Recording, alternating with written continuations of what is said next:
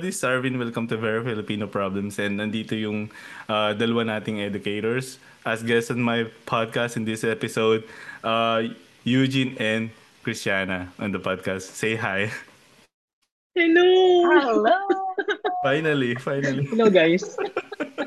Ang hirap nung ano, nung schedule natin, no? It take it took one season bago kayo nakarating dito. Talaga matindi dito. Sabi mo, say hi. Talagang kumamay lang talaga ako. Nakakalimutan ko. Podcast At saka pala. sinabi natin hello. At saka sinabi natin hello. Hello? Ganyan po talaga mga educators. Minsan sa baon. Uh, Uh, yeah. Well, well, well, um, in, uh, to the fact na ano, uh, ginagawa namin ito during Sunday, ito talaga dapat yung rest day. Di ba? Tapos sabaw, sabaw na sabaw tayo lahat. Pero yun, no, um, about, about this uh, episode, pag-uusapan natin, uh, ang different issues about education in the Philippines. So, medyo general topic to. And then, we got two educators here in the podcast para uh, pag-usapan yung mga personal experiences and opinions nila about the issues in the Philippines. So, ayun, um, I compiled a, a quick um, um, list of issues and uh, it, it is coming from uh, childhope.org.ph. So thanks for this uh, ano uh, child, child child hope organization for for bringing this up in the internet so we have something to talk about in this podcast. ayun, sinasearch lang natin Yes, yung mga ano, yung mga topics sa online kasi ayun um we we are not naman yung ano know it all guys. so Mhm. Ayan. Um, and then ano, uh, let's start. So, yung yung first argument dun is that um there are a lot of of problems within the education sector in the Philippines and uh one of the the problem is accessibility. So sabi ni Change or uh, Child Hope, Change or ano ba to? Uh, Filipinos from rich household or living in the cities and developed towns have more access to private schools. Um, in contrast, less favored group are more bound to deal with lack of classrooms, teachers, and means to sustain top-notch learning. So, uh, basically, sinasabi dito is that um, very limited yung yung access natin uh, with the education kasi um, for those uh, people who can uh, we, we merong means to to to study they go to the private schools and and and um kita-kita natin sa mga ano sa mga news uh, recently kasi nag-start yung yung ano um yung yung um yung semester with uh, a lot of uh, ano um problems parang ano eh nagiging everyday na siya ay every year na siya eh na, na kapag nag-start yung klase kulang yung teacher kulang yung ano yung yung classroom kulang Mhm. So so yung accessibility ng ng mga estudyante affected especially dun sa mga malalayo at saka dun sa mga nasa public school. So uh, what are your like ano um can you share some experiences and, and opinions about this? Um um like personal ones kasi that's the one that that matters kasi hindi um ako uh personally I I had this kind of experience pero um I studied in a private school since since I was still a kid eh. So um medyo hindi naman ako bulag sa mga ganitong issue pero let's let's talk about this. So sinong gustong mauna? Okay, Eu- Eugene. So yan, ako muna. So sa mga listeners natin, ito ay medyo broad na topic pero titingnan natin kung paano natin siya mata-target. Yung number one problem kasi na accessibility ay medyo um, questionable din. Dahil kasi maraming namang school sa Philippines. Pero ang katanungan dapat nating malaman ay sapat ba siya? Dahil kasi masasabi natin even sa mga bulubundukin, yes, example sa Mindoro, sa ating mga ano, mga tribes doon namang yan, meron naman silang school. Meron mga schools at saka may mga government um um projects na binibigyan talaga ng ano ng highlight na kailangan magka-school ang mga kada barangay or kada city. Pero ang problema siguro na nakikita ko dito ay yung opportunities for students to be at that school or the opportunities of those students to be part of the educational realm yun ang nakikita ko dun sa accessibility eh. Dahil kasi nabanggit kanina dun sa website na nabanggit mo kanina, Kuya ano, Linus, na ano ba, na parang ang, ang, ang nagiging focus niya ay mayaman sa mahirap. Hindi dapat natin nakikita yung yung ano, yung dichotomy. Wow, dichotomy. yung dichotomy ng dalawa. kasi pinag-usapan natin, may access ba ang bata sa school? Ang ang tamang sagot, meron. Pero ang mas natanong na dapat natin malaman ay sila ba ay capable to be part of that school? Yon. Yan. okay. Tama naman, no? Like, Oh, um. I, I think, ano, I think, uh, um, with, with regards to accessibility, yung, yung tanong is, like, kung meron nga talaga or wala, it's just yes or no eh. 'Di ba? We're not even talking about like quality here or kung kung Mhm. nabibigay ba yung mga kailangan. Pero uh the facts is that meron uh, um accessible and um sometimes yung mga doon sa mga deeper provinces mahirap yung ano yung may, meron pero mahirap yung access like they have to cross the the river they have to cross River. the, the the bridge di ba So, um, it's something to do with not just the education sector itself, but papasok dito yung interconnected with the, with the other Yes, the whole or siya. ano, government, 'di ba? Na Mm-mm. oh, wala tayong tulay, wala tayong ganito, wala tayong uh, uh, transportation uh, infrastructure. So, so na, dumadagdag siya sa hirap nung ano, nung nung mga So, ikaw naman uh, ano, um Diana, what, Oh, what yeah. can you say about this? On a personal note and personal experience, ang dami ko na rin kasi, well, I've been teaching, I can say, for more than half of my life. I've been a teacher of kids since I was young. Like, I think I started teaching nine, nine years old So, the education is really deep inside me.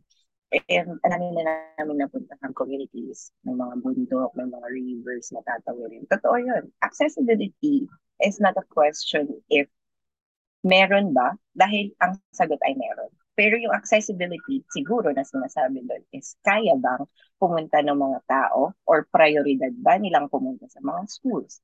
Kasi, for example, some communities prefer not to go to school because they have to be the breadwinner of their families. They have to, you know, um, get a job before they finish school. Kasi, aanhin nila ang edukasyon kung wala silang makakain. Doon pumapasok yung mas maraming problema. Bakit nga ba pipiliin ng tao na magtrabaho kaysa mag-aral? Eh, mas marami daw magbubukas sa opportunities kung mag-aaral sila. Pero hindi yun yung priority nila. Paano kung magutom sila? Paano kung yung buong pamilya nila, sila lang ang inintay. Paano kung, ang, dam, ang daming paano, ang daming tanong. So yung accessibility, hindi lang siya actually yun lang yung masasagot mo. Yung accessibility, marami siyang pwede pang buksang um, issues sa'yo. Na accessible ba? Yes or no? If yes, okay. Kaya bang pumunta? May yes or no din doon. Pwede bang marating or meron bang resources for that? Ganun din. May time ba doon? Ayun, madaming madaming tanong. Pero on a personal note, for all of my experience, I teach children from the rurals of the rural. I mean, I, I we went teaching sa bundok. We went teaching sa city. Even sa ibang bansa, nakapagturo na rin. So parang I saw the difference of accessibility in each places. And depende sa mga tao kasi nga yung accessibility na yun and depende sa priority. Ako dun sa priority nung taong kukuha ng education talaga yun. So, yeah. Yeah, actually I definitely feel um yung hirap ng ng ng mga estudyante when it comes to yung lack of resources kasi uh coming from the province I seen a lot of ano um uh, people na alam mo yun um yung yung immediate needs nila yung kailangang tuntunan sa pang-araw-araw na buhay um before education 'di ba? Like okay um education will take take us further um on the road pero where yung nasan yung road Yun yung yun yung problema nung current ano uh, generation na na nagkakaroon ng problema with with ano going to the school. I remember this saying na ano na ay, ayun uh, nung nung high, high school pa ako. Tapos um meron ako narinig na doon sa isang out of school youth na nakatambay. Sabi niya, bakit pa ako papasok? Eh, lalabas din naman. parang, parang, parang yung sobrang contradictory nung, nung, nung ano, idea niya. Kasi, uh, so, I mean, not contradictory, but uh, basic yung idea niya na bakit nga ba siya papasok, 'di ba? Nawawala ng purpose yung yung yung pag pag ano niya, pagpasok niya. Kasi at the end of the day, he is looking for uh yung yung dismissal ng ng klase. so so ano eh basically kung sa sa sa, sa atin mga ano mga student um ang purpose natin pa, bakit tayo pumupunta sa school is para matuto di ba? Pero yung narinig kong yun nung high school ako and sobrang sobrang uh, aga aga ko namulat doon sa mga ganitong ano um environment na bakit nga daw papasok ko lalabas din so so medyo ano um medyo uh, pressing issue siya for me right now. At the point na narinig ko siya, parang nakakatawa siya. 'Di ba? Pero isa isa isa ano, a big issue talaga in the Philippines na ngayon ko na realize na uh, these people are having a lot of problems aside from uh, going to the school. So um now we we talk about the ano the opportunities and the the shortage um sabi dito sa sa website there is a shortfall in the number of public school teachers uh and that is also one of the top issues in the country to the to their being among the lowest paid state workers so of course i don't want to like uh, um um ask you how how are you being paid in the philippines pero of course um do you think it is enough or not? Eh, yun na lang um, ang, ang tanong. Sige, ako na muna ulit. Um, honestly speaking, it's not only the public schools teacher na nakaka-experience nito. Mas malaki din ang tama sa mga private school teachers. So, kailangan din natin silang isama sa sa sa problema, damay-damay na kung ako mo ano ba. So, makikita natin na masarap magtrabaho sa Pilipinas dahil nasa sarili kang bansa mo, nasa comfort zone ka. Siguro yun yung perks ng pagtatrabaho sa Pilipinas. Pero kung ang tanong ay sapat ba, ang sagot ay hindi sapat. Dahil kasi kung ano yung binibigay nating serbisyo sa ating mga kababayan ay hindi matutumbasan yung mga ano ba, yung mga binibigay din sa ating um, perks or yung salary natin lalo na sa Pilipinas, ang, ang educational system kasi natin napaka-competent and competitive. Na parang kailangan the best, kailangan extra mile. And with that, ang reality ay si teacher ay talagang mag extra mile.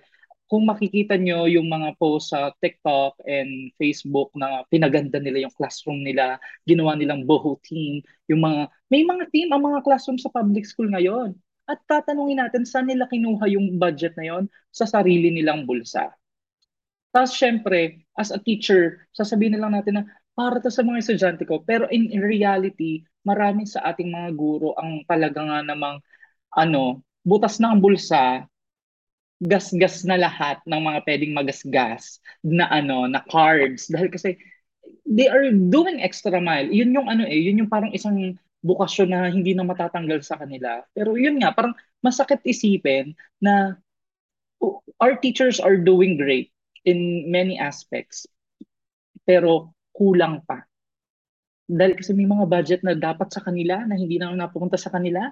So maraming mga ganyan drama sa mga public school. So yun, hindi na muna ako magtutuloy ng next dahil meron pa ata yung sa ibang part. So next na. you have to cut this off here. okay, Tiana. Pero yeah, I agree. I definitely agree. And why? Because in a personal experience, bakit nga ba ako umalis? 'Di ba? Bakit hindi ako nagtuloy dito? mag mag-serve. Eh dito naman ako na-produce. one thing is, yeah, the opportunities that the Philippines in general that uh that was given to the educators are not enough. Why? Kasi yung basic needs pa lang hindi na ma-meet. ba? Kung meron talagang competitive um salary na naibibigay or compensation sa mga teachers, do you think people from uh from great universities would still want to fly abroad just to teach? No. 'Di ba? Th- those uh gems na sinasabi nila kasi sa university of course, may mga magagaling talaga. You, of course, you want to give back to your country. Of course, you want to teach the Filipino youth. Of course, you want to improve the Philippines. But why, why most of the bright people choose not to? Because they are not compensated well. Because the opportunities are not given to the people who needs it and who who are um kumbaga uh, dapat nakakakuha ng mga ganong opportunities dahil napupunta lang siya dun sa mas may malakas, dun sa may mas hugot, dun sa may, may mas connection. Those opportunities that we are talking are not just the salary, but the Hello, kumapit ako doon. Hello. Go. I'm so sorry. Uh, yun, yun, yun. Yung opportunities na yan. And yun kasi eh, tama yung sinabi ni Huge kanina na may mga team, ganyan, ganyan. Lahat yun, sabi nga, may comparison, may mga meme, may mga teacher memes talaga na nagsa-circle every time, nagsa-circulate every time na mag-open ang school year na papakita sa inyo yung what government or or the school would provide. That's the classroom. But what would the teacher would provide? That's the whole environmental education system that the, the children would uh would experience the whole school year. Yun yun. Magkaiba kasi yung classroom na ibinigay sa'yo. Oo, nandun yung blackboard, whiteboard, yung upuan, yung lamesa. That's it. That's what they will provide you. What the teacher produce uh, um, resources are more of cultivating the whole of the children. Holistic kasi i, i ano ng mga teacher yan eh. Hindi lang naman porque okay basta may maupuan, eto na yan magtuturo na ako. No. Children won't absorb what you teach if it's not conducive for them. Children will not absorb what you want to to give them if they if, if they don't feel comfortable, if they don't feel safe, if they don't feel uh, na naka-trust, trust ka, ano, di ba? Yung mga opportunities na sinasabi natin, maraming ma uh, yan, opportunities na salary, regardless kung private or public school teacher ka, pare-pareho lang eh. Kasi yung mga kaibigan ko, syempre galing ako sa uh, university na ang produce ay mga teachers. So yung mga kaibigan ko, lahat yun educators. And I see a lot of them ranting about their pay, ranting about their leave, ranting about how they are provided or not provided of what they need. Alam niyo, need pa lang yun eh. Hindi pa nga once eh. So parang manlulumo ka na lang talaga. At hindi na rin ako nagtataka bakit ganito pa rin yung gapang ng edukasyon sa Pilipinas. Kasi hindi nga pinoprovide yung opportunities na dapat binibigay sa educators, which na dapat naguhulma ng mga susunod na leaders ng bansa. ba? Diba? So, masyado ba tayong seryoso doon? well, go go Eugene. It's not so, about yun. being serious, but uh, it's it's the topic right now and we have to really be serious. Kasi uh, it has been like there parang hindi tayo humihinga nakikita ko yun eh. It has been like there for for years na eh. So paulit-ulit na lang. And it's mm-hmm. actually it's refreshing to to know. It's it's not well para sa akin refreshing to know because you guys open my my mind my my eyes to this kind of situation. Um 'di ba? Like it's not refreshing na na satisfied ako sa nangyayari but it's something na ano uh, nadadagdag sa aking kaalaman sa aking experience listening to you so yeah Eugene So yun nga, parang in connection with Tiana's point a while ago, makikita kasi natin na meron pa rin ano, yun nga, two two sides na may private school and public school. Sa public school, extra mile. Sa private school, um, limited ang resources. Bibigyan ka ng resources to to create the design for your classroom pero hindi pa rin siya enough.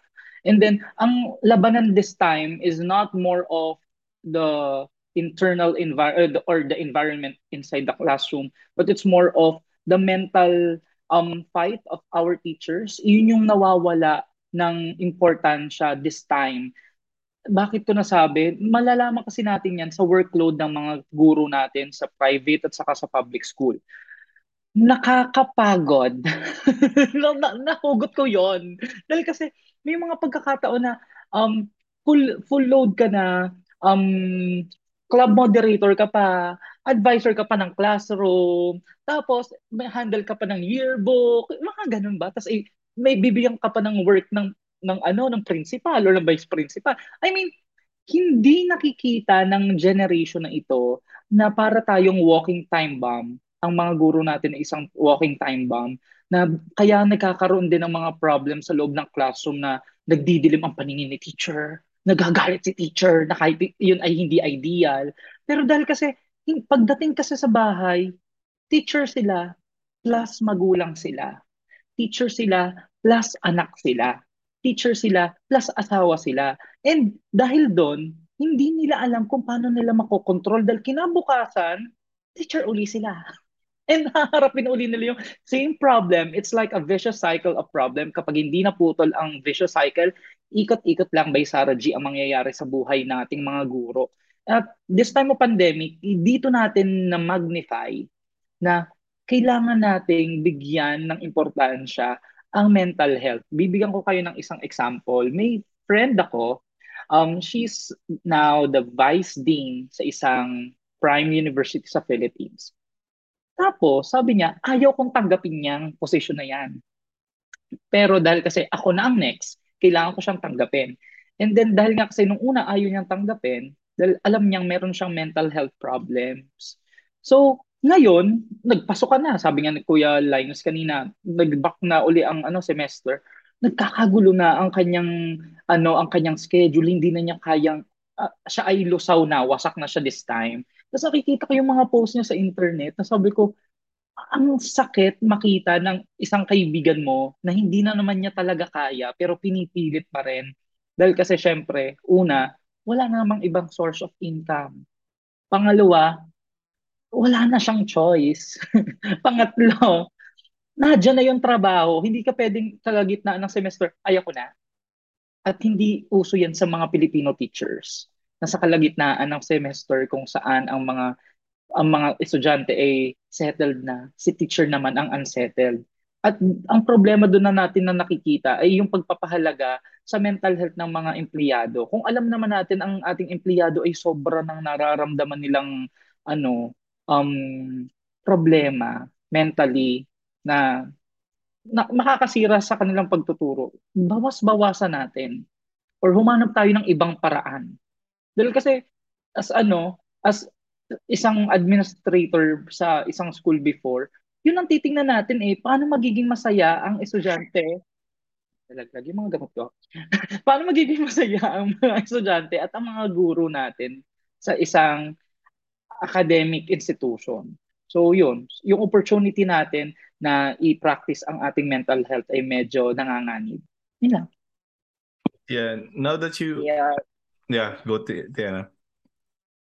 Uh, uh, add ko lang, which is really true. Lalo na sa generation of teachers, educators ngayon the ones that are produced ng uh, 2010 pataas. Sobrang exhausted. Super overuse, overwork, over, over, over yung mga educators natin. Why? Because we are the generation which we know how technology works. And we are the education uh, edu- educators who are dealing with the generation of teachers before us na hindi alam ang paggamit ng yung mga ginagamit natin sa paglaki natin. So, alam mo yung pagiging overwork ng mga guro? Kasama sa pagtuturo ng bata, yung kasama sa pagtuturo ng mas matatanda pang guro sa kanila, na turuan how, how to use technology for education. So isipin mo yun, kung sobrang dami ng workload na binibigay, kagaya ng sinabi ni Huge kanina, ang dami mo nang ginagawang papel, meron ka pang role na ibang klase na magiging club advisor, magiging thesis kineso, mag, dadagdagan pa ng pa-celebration ng kung ano ng school mo, ganyan. Tapos lalambingin ka ng vice principal or ng principal na, uy, kaya mo naman to, makigawa naman. Tapos ang ano lang sa'yo ay thank you.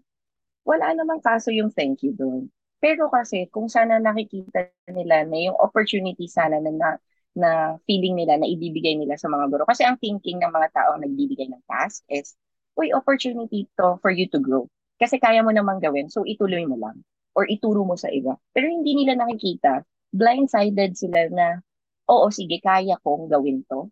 Kaya kong ituro to. Pero naitanong mo ba sa akin kung kaya pa ng oras ko? Kung kaya pa ng katawan ko? Kung kaya pa ng isip ko? Kung kaya pa ng buong pagkatao ko?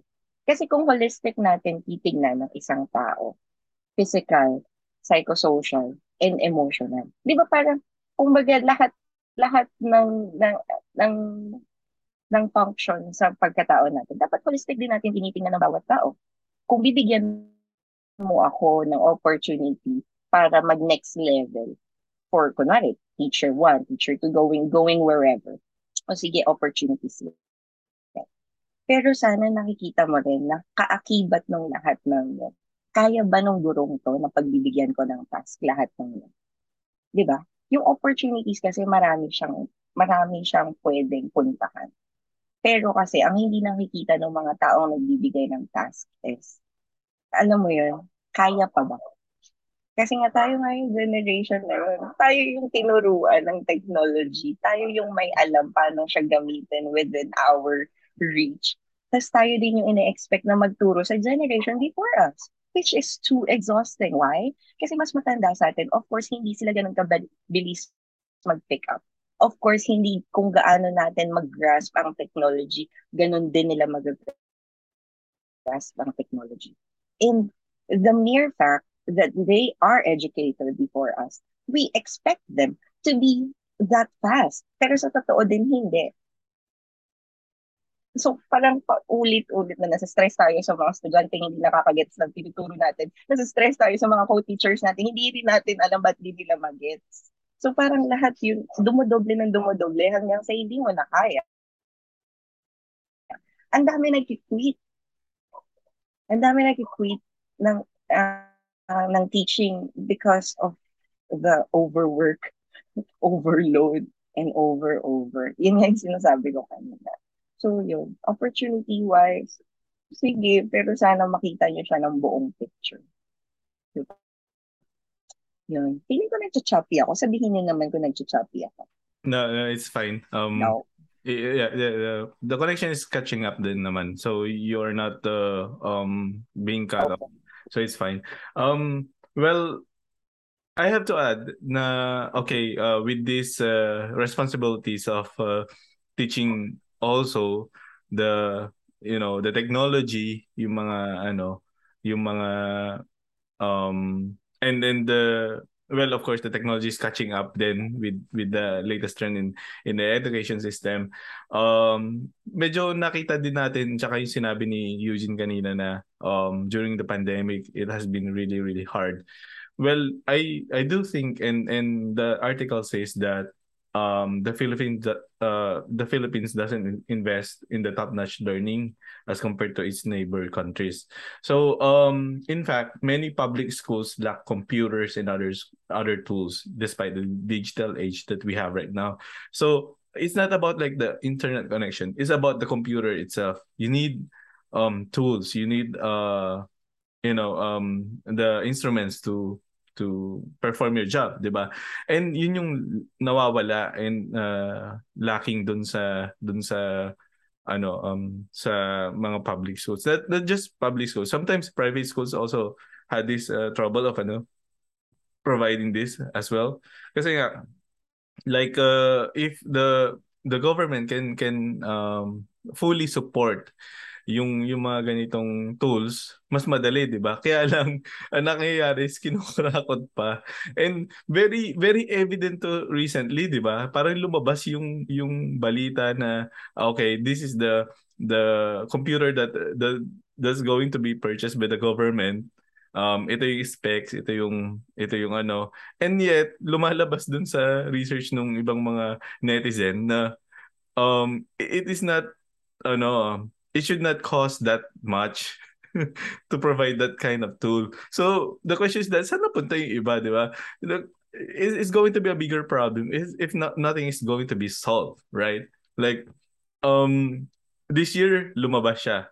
A couple of years ago I remember lumabas din to.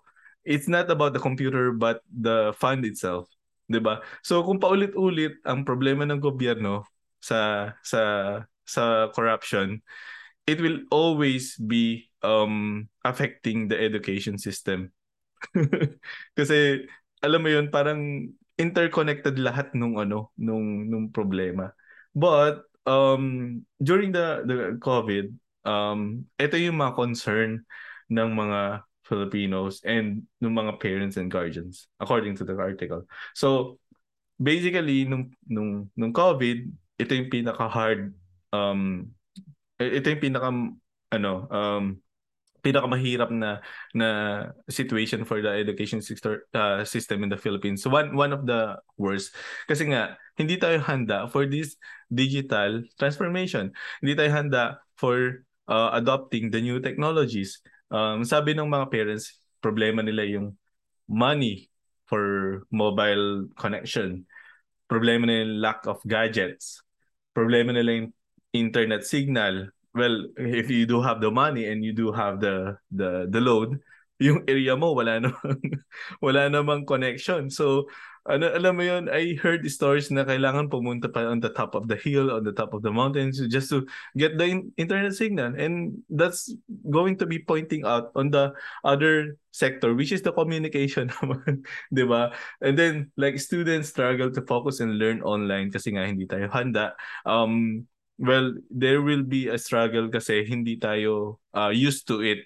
Unlike for other um, countries na na um, they implement online learning or part of of their ano um um curriculum is is uh, uh, dedicated to online learning. Madali na mag-transition kung na-experience mo na yung online learning. Pero for for ano uh, newbies like like uh, like uh, or for beginners medyo mag-struggle talaga.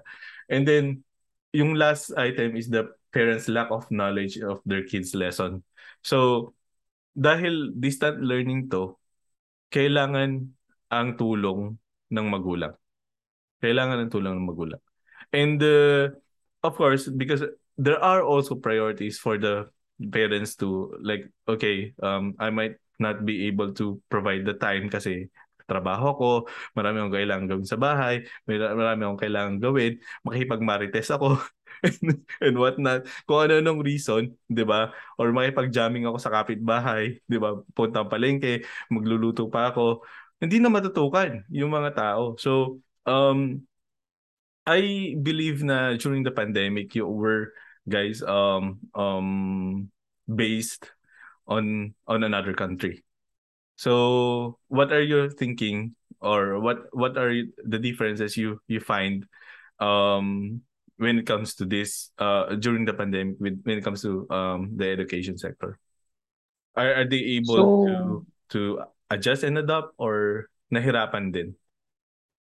Yon. Ako ay naka-base ngayon sa Thailand and hindi lahat ay naka-adapt. Dahil kasi like what you said a while ago, not everyone are ready with the kind of reality na kailangang ikakaharap. May mga pagkakataon dito na halimbawa, yung mga bata ay wala silang mobile or wala silang gadget. So, they need to wait for their parents to come back in the evening to do the online learning. So, it's a double whammy for a teacher because they need to teach in the morning, may night shift pa. So, 'di ba? Nakakaloka 'yon. And then syempre, like what um, Tiana mentioned a while ago, hindi lahat ng teachers ay able to to teach online. So, mayroong mga teacher na parang nangyari, nag-live streaming lang. Parang merong board dito, tapos sulat-sulat siya dyan.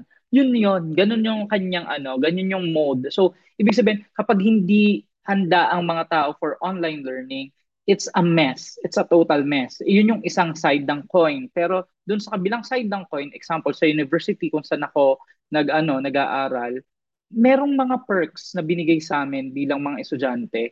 Example, um, nakipag-connect ang university namin sa mga mobile provider for us to be ano free for uh, for mobile data for one year wala kami babayaran kailangan lang namin mag-register and then meron din mga pagkakataon na parang ang ginagawa ng school namin ay parang binibisita nila kami.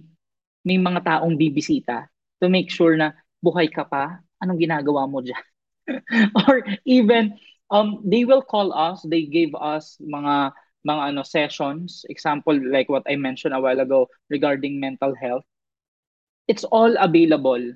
You just need to approach them. Dahil kasi malaki ang epekto ng mental health sa sa ano sa learning ng mga bata so ang school namin kung saan ako na, na napasok this time uh, ginawa talaga nila yung mga ways na ganun at syempre alam naman natin na hindi gagamitan ng facilities ng school binawasan nila yung tuition fee namin at nag, nagre-refund sila, hindi yung pamimigay ng halimbawa, oy, mamimigay ako ng ayuda sa barangay. Hindi uso yun dito. ano siya, idediretso siya sa bank account dahil ang mga estudyante ay binigyan ng bank account ng government. Yung mga murang bank account lang para makapag-open sila. And then, doon ipapasok lahat. Lahat ng mga subsidy ng mga local government para doon sa mga estudyante. Doon ipapasok. Walang stampede na magaganap. Yun lang. Yeah. And that's also part of ano, integrating with the new technology, di ba? Um, in the Philippines, uh, a lot of people are unbanked. Accessibility with with the the bank accounts are or like the banking um, um system medyo hesitating yung mga tao kasi um sometimes yung accessibility yung problem, there's actually a lot of problems eh. Um, sometimes yung ano, um, natatakot sila na mag-deposit sa bank and mawala yung mga ganyang um, reason. And uh, yeah, I mean like, okay, if if everything will be done manually, um, ang hirap din kasi maapektuhan din yung education sector. Then, yun yung sinasabi mo na, how can the budget be um, distributed? how can the money be yung so pag sobrang manual ka pipila ka eh bawal nga pumila di ba bawal magkita-kita bawal bawal magtabi-tabi di ba so so yun sobrang ginulat tayo ng pandemic na ito na um it's not just it's not it, it's not just about the education sector but uh, the lack of ano uh, digital infrastructure in our country so ayun um well for a brief rundown uh, on on the problem, the article says that um, there are the top education issues in the Philippines. So there are one, two, three, four, five, six, seven, seven, seven um, items. Um, first is the quality. Uh, second is the budget. Where, where ano, pinag-usapan natin earlier. Um, next is the cost of uh, um learning, 'di ba? Like how how much do you pay comes with the quality but it's not true always 'di ba? Um sometimes ano um but then it's majority like uh uh um if you can pay you can get quality education it's it's something na na na given uh na na given like like in, a, in our country in the Philippines um is that always true but but you know um most of the most of the students na encounter nila na na ano uh, mas maganda talaga quality kapag ano um private school. Um out of school youth is another problem mismatch kasi um if you're kind of educated and then like um you're getting a different job or you're underemployed after getting the education there's also an issue in the education sector how do we prepare people but that's on the collegiate level okay um social divide and then lack of resources. So, ang daming daming um um problem. So, um there's like just the top issues na encounter ng Philippines. Pero um if you are going to fix at least one um and prioritize at least one uh problem sa education sector. Um what what and and and like for example the president of the Philippines t- tell you uh, or ask you what you're going to do. What are um ano yung uunahin natin dito sa tingin mo, Eugene? So sa akin ang uunahin ko ay ang K-12 program. Dahil kasi kung titingnan natin, magandang effect sana ng K-12 program kung ito ay binigyan pa ng panahon na ma-improve. Bakit? Kung titingnan natin, ang K-12 program ay binibigyan ang mga estudyante ng dalawang taon pa para sila ay maging matured at para sila ay maging handa sa kanilang tatahaking um, career kung sila ay magtatrabaho ba or magko-continue sa pag-aaral. Ang naging problema nakita ko sa K-12 program ay ang ating mga industries ay hindi handa na tumanggap ng mga estudyanteng graduate ng K-12 program or ng grade 12. So, parang ang mangyayari, kahit graduate sila ng K-12, kung ang mga businesses sa Pilipinas, ang industry sa Pilipinas ay hindi tumatanggap ng high school graduate, na doon na yung mismatch na tinatawag natin na parang may missing link, may mali. So, um, kapag dinidiscuss natin to, maganda siya eh.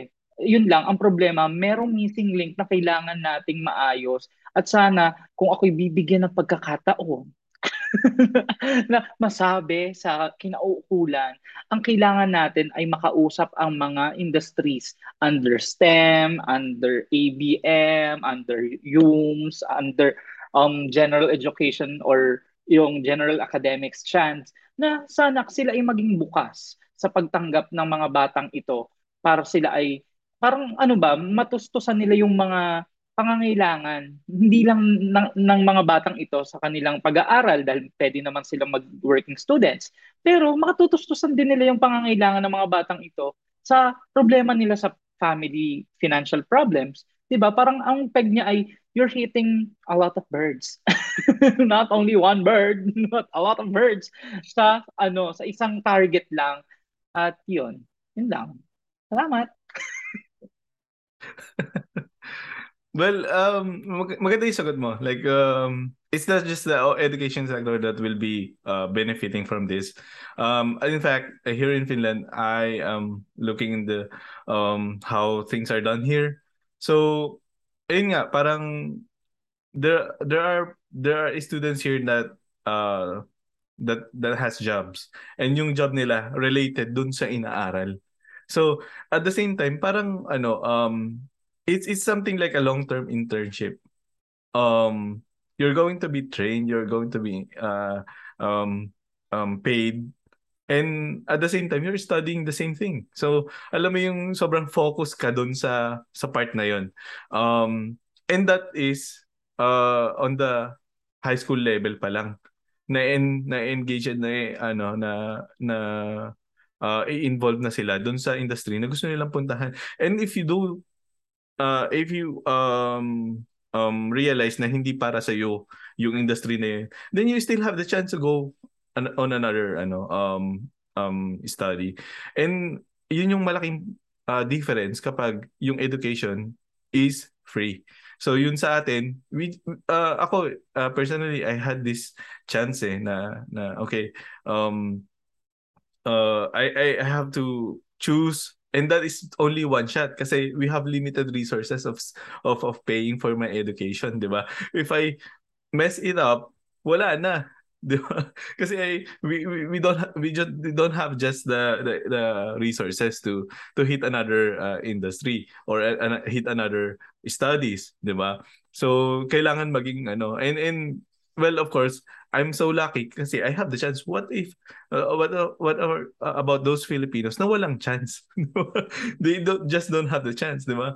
Parang parang hirap. So 'yun um if I'm ako naman kung ako magbibigay ako if I'm going to fix uh something it's uh, like the the budget. Um, it's uh making making it like really really free.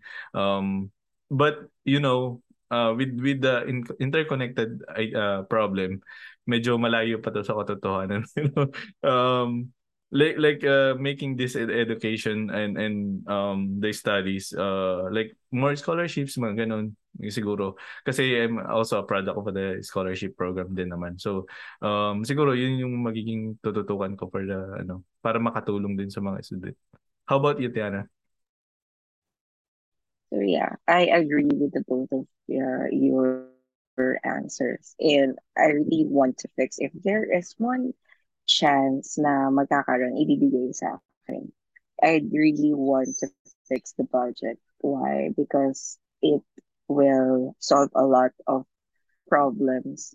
Hindi lang yung budget. Kasi, for example, of course, I taught uh, for how many years sa ibang bansa.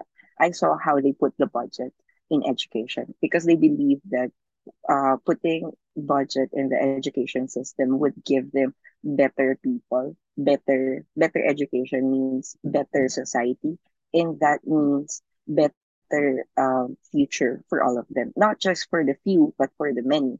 Because in singapore uh, they always give priority to people who cannot really uh, go to school they will provide you a lot of subsidy they will provide you um, what you need. Yung literal na pumunta lang yung mga anak niyo sa school para ma-educate sila. We will provide it for you. Ganong level.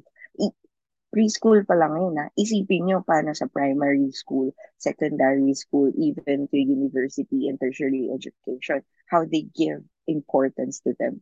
Because they believe in their people. And when you believe in your people, you will not hesitate to give them the best education they should have that you can provide. That's the reason why they are important teachers from all over the world. Why are they um, choosing Filipino teachers to teach their young children? Diba? Because they believe that Filipino teachers are capable of honing the next generation of their country and that's how we are being looked up in other countries na dito sa sarili nating bansa, hindi makita yung importansya ng ganun sa atin bilang educa- ed- education, educators. And more than that, the budget itself will give you the power to uplift the the people who are you know next in line to the leaders who are in the seats now. Diba? Imagine that when you have the budget, when you give it to the uh, uh, proper properly to the uh, not the best people. Kasi syempre iba-iba naman tayo ng ng direction, iba-iba naman tayo ng expertise. Pero kung isipin mo, kung edukasyon yung bibigyan mo ng mas malaking budget, isipin mo yung impact nun. Mula bata hanggang pagtanda, nag-aaral ang mga tao. At dapat tinuturuan sila. Hindi lamang sa school. Kasi yung mga teachers, hindi lang naman sa loob ng classroom nagtuturo eh. Wherever they go, wherever we may be, we teach. How? Through our lives. Hindi natin nakikita yon as teaching. Pero how people look at us when they know we are teachers, they will see that, oh, yun yung laging sinasabi. Nire-regard niya tayo na, uy, na what teacher si ano, dapat you respect them. You see, we have that kind of respect, but the, but the budget isn't there. Imagine if the respect that we are giving, the regard that we are giving the educators we have, kung ibibigay yun through budgeting, imagine how booming our education would be and how a lot of problems would be solved and how the next generation of leaders, the next generation of society, we will have a better Philippines, better than what we have now. So, yun. Yun yung pinagbibigyan ko. Simula bata pa lang ako, hindi ko pa alam na magiging teacher ako. Laging sinasabi na budget, budget, budget. Why? Kasi doon lahat nang gagaling yun eh. Kapag wala kang resources, paano mo pa pagagalawin lahat yan? Paano mo ma-inspire yung iba to give their best if you are belittling them or not giving them what they deserve, what they should have, what they should be holding on to. Paano ka may inspire kung ang tingin sa'yo ang liit-liit? Paano ka may inspire kung sinasabi nila sa'yo, nire-respeto ka nila, pero hindi mo makita yun sa kung anong resources ang dapat meron ka? Diba? Ang daming paano. Ang daming problema. Pero isa-isa yung masosolve kung mas bibigyan tayo ng priority as educators, not just in the Philippines, but all over the world. The right budget. Because with the right budget, of course, hindi naman magiging perfecto yun. Pero with the right budget, it will it will flow. It will follow. You know. Yeah, Eugene. Yan, to ano lang, to somehow connect. Ang fear ko naman dito ay, even if we have good budget, as in, tumataginting, but if the people somehow who controls the budget is somehow villain or sila yung mga kontrabida, isa siyang masakit na reality bilang isang guro. Dahil kasi syempre, nakita mo na, ay, binigyan kami ng priority, merong budget. Pero ang next na tanong, nasaan siya? nasaan siya? I mean, ang isang teacher kasi mapagtanong, iyan ang isang quality ng isang guro. Talagang hanggang sa kahuli-hulihan na chance, magtatanong talaga yan, nasan si ganto, nasan ganyan, bakit ganyan, bakit ganto lang ang nadito, bakit ganyan lang nakalagay dyan sa aking papel, mga ganyan. Dahil kasi alam nila, I will just um, share some ano experience. Ako ay nagtrabaho sa isang school before sa Philippines. Ito ay private school. So hindi kami nakakakuha ng budget sa ano government dahil private school. And then may mga teachers na talagang alam nila na ay may excess ang school at alam nila kung gaano ka gaano ka dami ang makukuha ng bawat teacher. Dahil kasi meron silang mga mathematical skills. Natanggap ko, ha? Alam niyo po yun, makakakuha po tayo ng ganito dahil kasi may excess po tayong ganito. Aba, nung lumabas yung payslip namin, tama, eksakto. Pati numero, pati yung numero doon sa sentabo. Tamang-tama. Sabi ko, ibig sabihin, kung alam nila, kung sila ay may access sa information na ito ang budget natin ngayong taon at dito yan mapapapunta at dito mapapapunta yung para sa inyo. Tapos, ang laban, may budget ka at ang tao ay magtitiwala sa iyo. Yun kasi yung parang nakikita na rin natin hanggang ngayon na ang even mga guro nawawala ng tiwala. Hindi lang tiwala sa sarili, hindi lang tiwala sa administrasyon sa school, at pati na rin tiwala sa bansa. Kaya yun yung nagiging ano ba, stepping stone nila na, ay, ayoko na sa Pilipinas. Kapag ang isang guro ay umabot na sa ganong scenario, nakakalungkot para sa ating mga kabataan. Dahil kasi ang ibang bansa ay bukas na bukas para sa mga gurong Pilipino dahil alam nila ang galing at kalidad ng gurong Pilipino. So sana ang bansa natin ay makita din ang ganong reality na ang ating mga guro ay talagang pinag-aagawan. Kaya kailangan natin silang ingatan. That's it. That's so true. Kung may demand sa ibang bansa, so they kind of value you guys. And uh, the alam mo yun, nakakalungkot na in our country, um, pe- people like you are not valued enough um, with, with the budget that uh, that that we have in the Philippines. Na. Okay, kasi I do think and I do believe na um if we are getting what we need and what we with not just we uh, what we need but what we deserve um walang aalis di ba? Hindi tayo wala tayo sa podcast ito hindi natin pinag-uusapan to. So ayun uh, I, I do believe na ano um marami pa rin talagang kailangang ayusin for the education sector. And thank you guys for for ano uh, opening this up in this uh, podcast. I really appreciate it.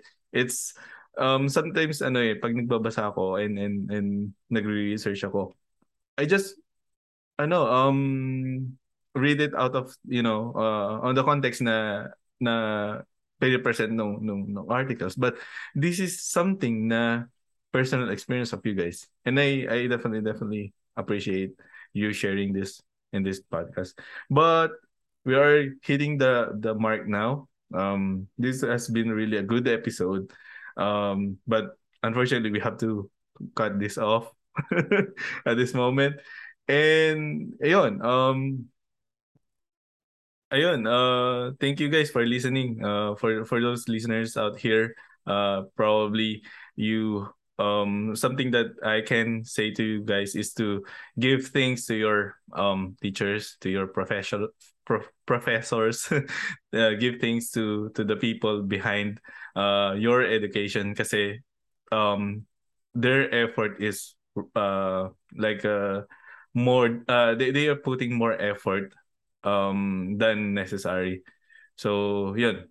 Um give uh, appreciate your your your educators. Um and this is very Filipino problems now signing off. Thank you guys. Um bye-bye for now and meron pa tayong maging episode in the future. So expect more for from from these uh, cool guys around, around here and bye-bye.